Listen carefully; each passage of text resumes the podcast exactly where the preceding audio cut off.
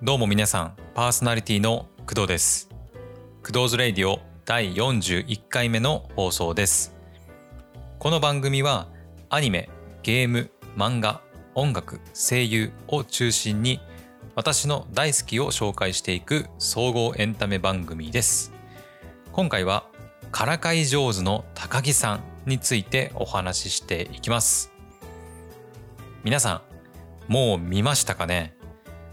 東宝アニメーションの公式 YouTube チャンネルにからかい上手の高木さん3の PV 第1弾が公開されましたよね。いや本当にねマジで嬉しいです。でしかもからかい上手の高木さんのアニメ3期だけじゃなくて2022年に映画の公開も決定しましたよね。本当にアニメの3期と映画公開のダブル告知っていう感じでしたね。まあ私なんか動画のタイトル見た時に3期来たこれってガッツポーズしてたのに動画の最後にもう映画公開の情報が流れてきた時はもうむせび泣きましたね。で私はねもちろんアニメの第1期も第2期も全部視聴済みでございます。もう本当にね毎回毎回もうキュンキュンさせてもらいまくってましたね。でこれまでこのクドラジを聞いてくれた方はわかるかと思うんです思うんですけど私あのこういうねラブコメ作品っていうのがもうめちゃくちゃ大好きなんですよ。もう全然ドロドロしてないというか何て言うのかな爽やかな恋愛っていう感じが個人的に大好きなんですよね。でしかもからかい上手の高木さんに関してはもうねお互いに好き同士なのがもう分かってるっていうところでなんかすごく安心して見れるんですよねあちなみにこれはあの本人たちがお互いに好きであることを認識しているっていうことじゃなくて、まあ、あくまでね、まあ、視聴者目線でいや君たちもお互いに好き同士だよねっていう状態になってるってことです。で今回はからかい上手の高木さんの、まあ、3期と映画公開が決まったということでもうねなんかテンション上がっちゃってもう勢いでもう台本書いて収録してるような感じになります。でもしねあのからかい上手の高木さんのことを知らない方がいるかもしれないので、まあ、そういうそういった方のためにあのどんなお話なのかどんな作品なのかっていうことについても話していくのでぜひ聞いてくれると嬉しいです。あとね今回たくさん楽曲を聴いてもらおうかなというふうに思っています。というのもからかい上手の高木さんはエンディングテーマがもうすごいんですよね。まあ具体的に何がどうすごいのかっていうのは、まあ、この後詳しくお話しさせていただくので楽しみにしていてください。それでは早速始めていきましょう。本日もよろしくお願いします。この番組はフリー BGM ムズムズと声フォントスタジオの提供でお送りします。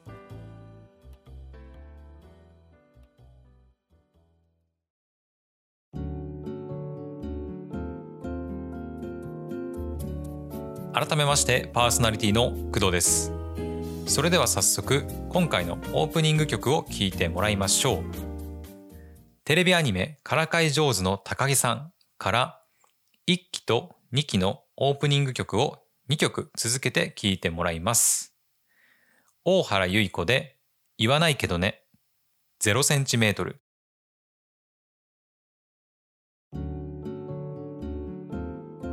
はいいかがでしたでしょうか？からかい上手の高木さんの1期と2期のオープニング曲を聴いてもらいました。この後もねまだまだあの聞いてもらおうと思っているので楽しみにしていてください。ではまずからかい上手の高木さんがどんな作品なのかについてお話ししていこうと思います。からかい上手の高木さんは小学館の月産にて好評連載中で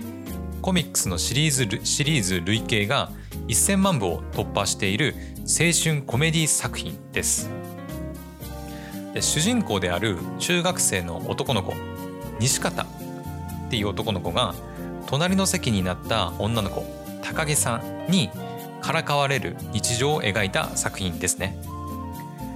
で西方は自分をからかってくる高木さんをもういつもねからかい返してやろうっていうふうに、まあ、日々奮闘するんですけど、まあ、これがねなかなかうまくいかないんですよね。でむしろあのさらに高木さんにからかわれちゃって、まあ、結局自分が恥ずかしい思いをすることになっちゃうんですよね。でそんな感じで高木さんと西方の全力からかい青春バトルをニヤニヤしながら見守る作品です。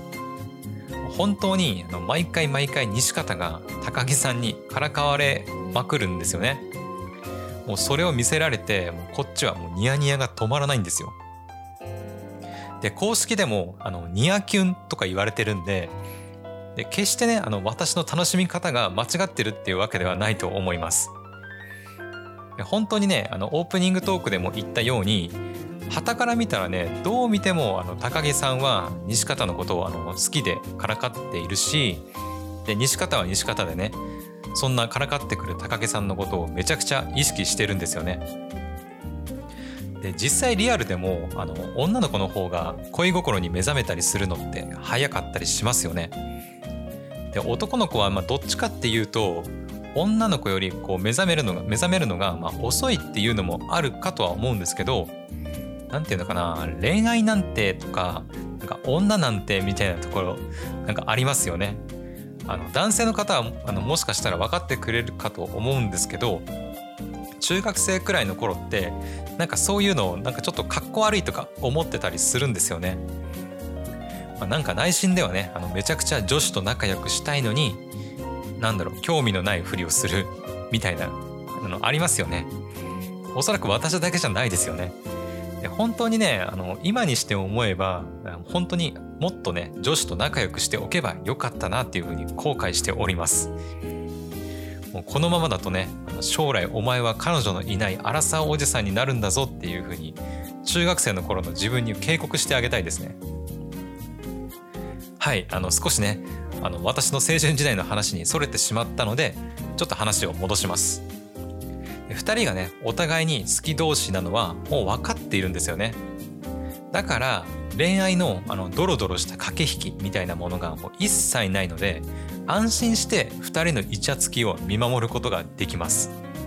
あもちろんねからかうための駆け引きっていうのはありますそれでは、えー、ここでね一曲聴いてもらいましょうからかい上手の高木さん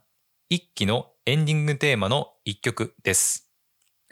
高木さんで小さな恋の歌。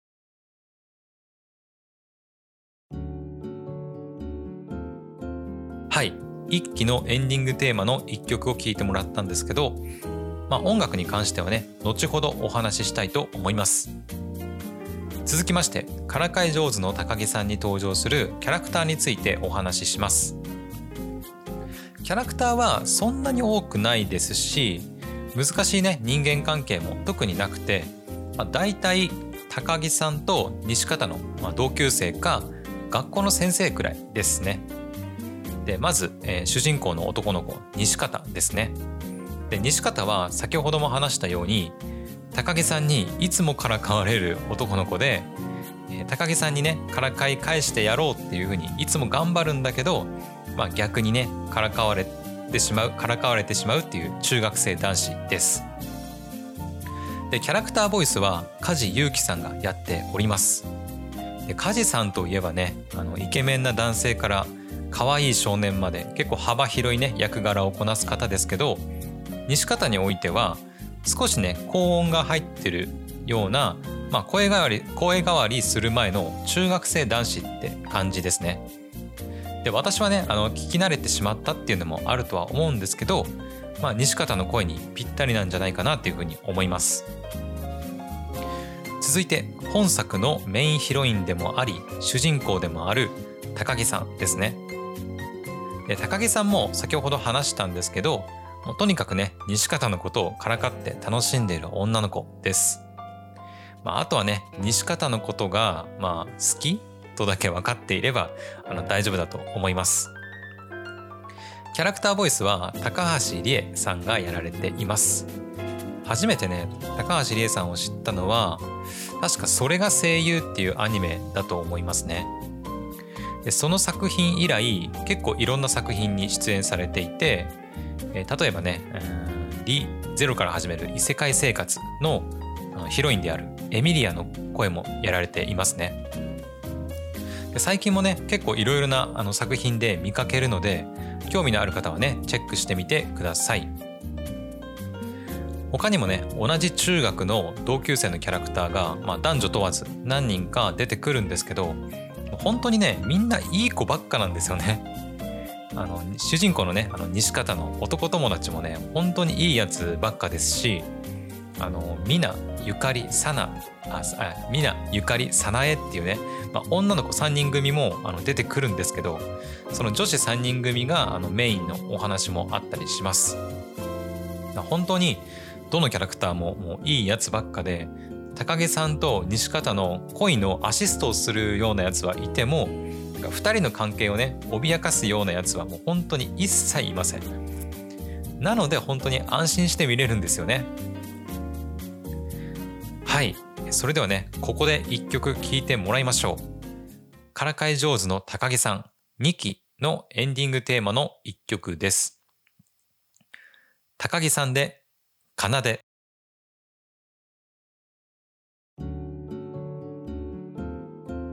はいいかがでしたでしょうか？ではここからは音楽についてお話ししていきます。ここまででオープニングエンディング曲含めて4曲聴いてもらいました。オープニング曲は大原由依子さんが歌う「言わないけどね」と「0センチメートル」エンディング曲は高木さんが歌う小さな恋の歌と奏ででした。からかい上手の高木さんのエンディング曲は全て高木さんのカバー楽曲になります。それでこのカバー楽曲っていうのがもうめちゃくちゃ最高なんですよね。私今年で28歳になるんですけどおそらく私がね中学とか高校の時代にあの流行った曲っていうのが選曲されています。なので私の青春時代をこう彩ってくれた曲たちなんですよね。でそれをヒロインの高木さんが歌ってくれるっていうねもう最高のエンディング曲になってます。で今回ね皆さんに聴いてもらった曲以外にも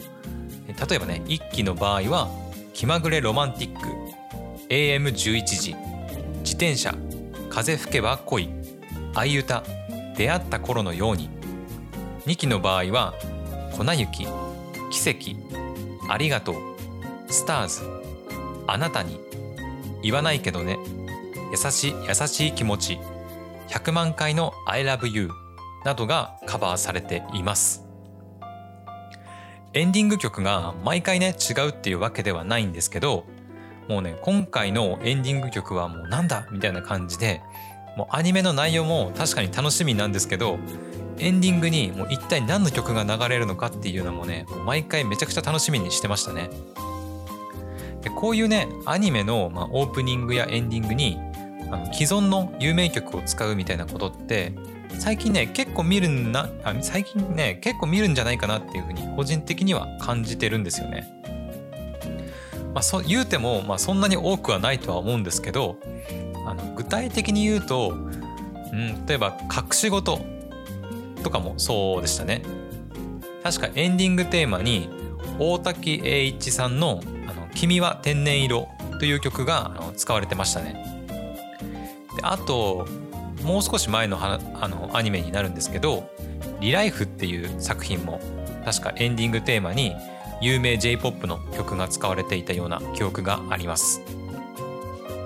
まあ、ただねからかい上手の高木さんに関しては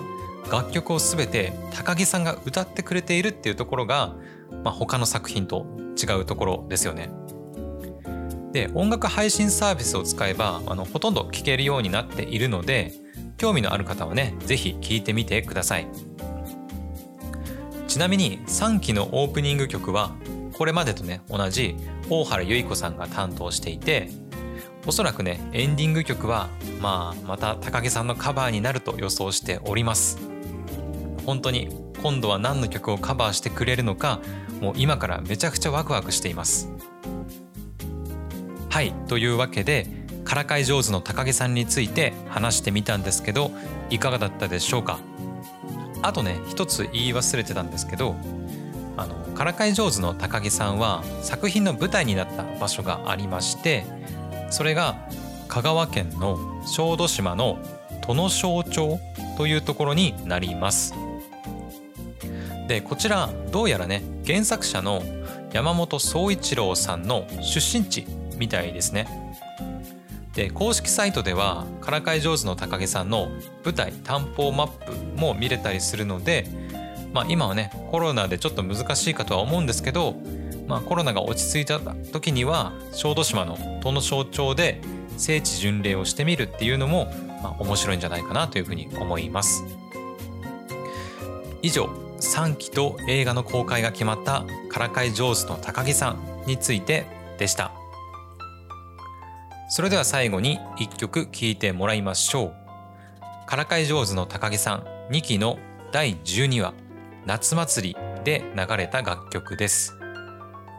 からかい上手の高木さんバージョンのミュージックビデオが東宝アニメーションの YouTube チャンネルで公開されています。テレビアニメの1期と2期を全て視聴した方は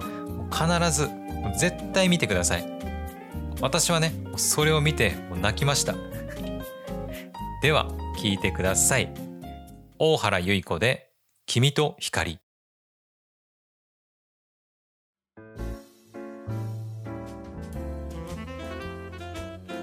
クドーズレイディオエンディングのお時間です。クドーズレイディオでは皆様からのお便りを大募集しております。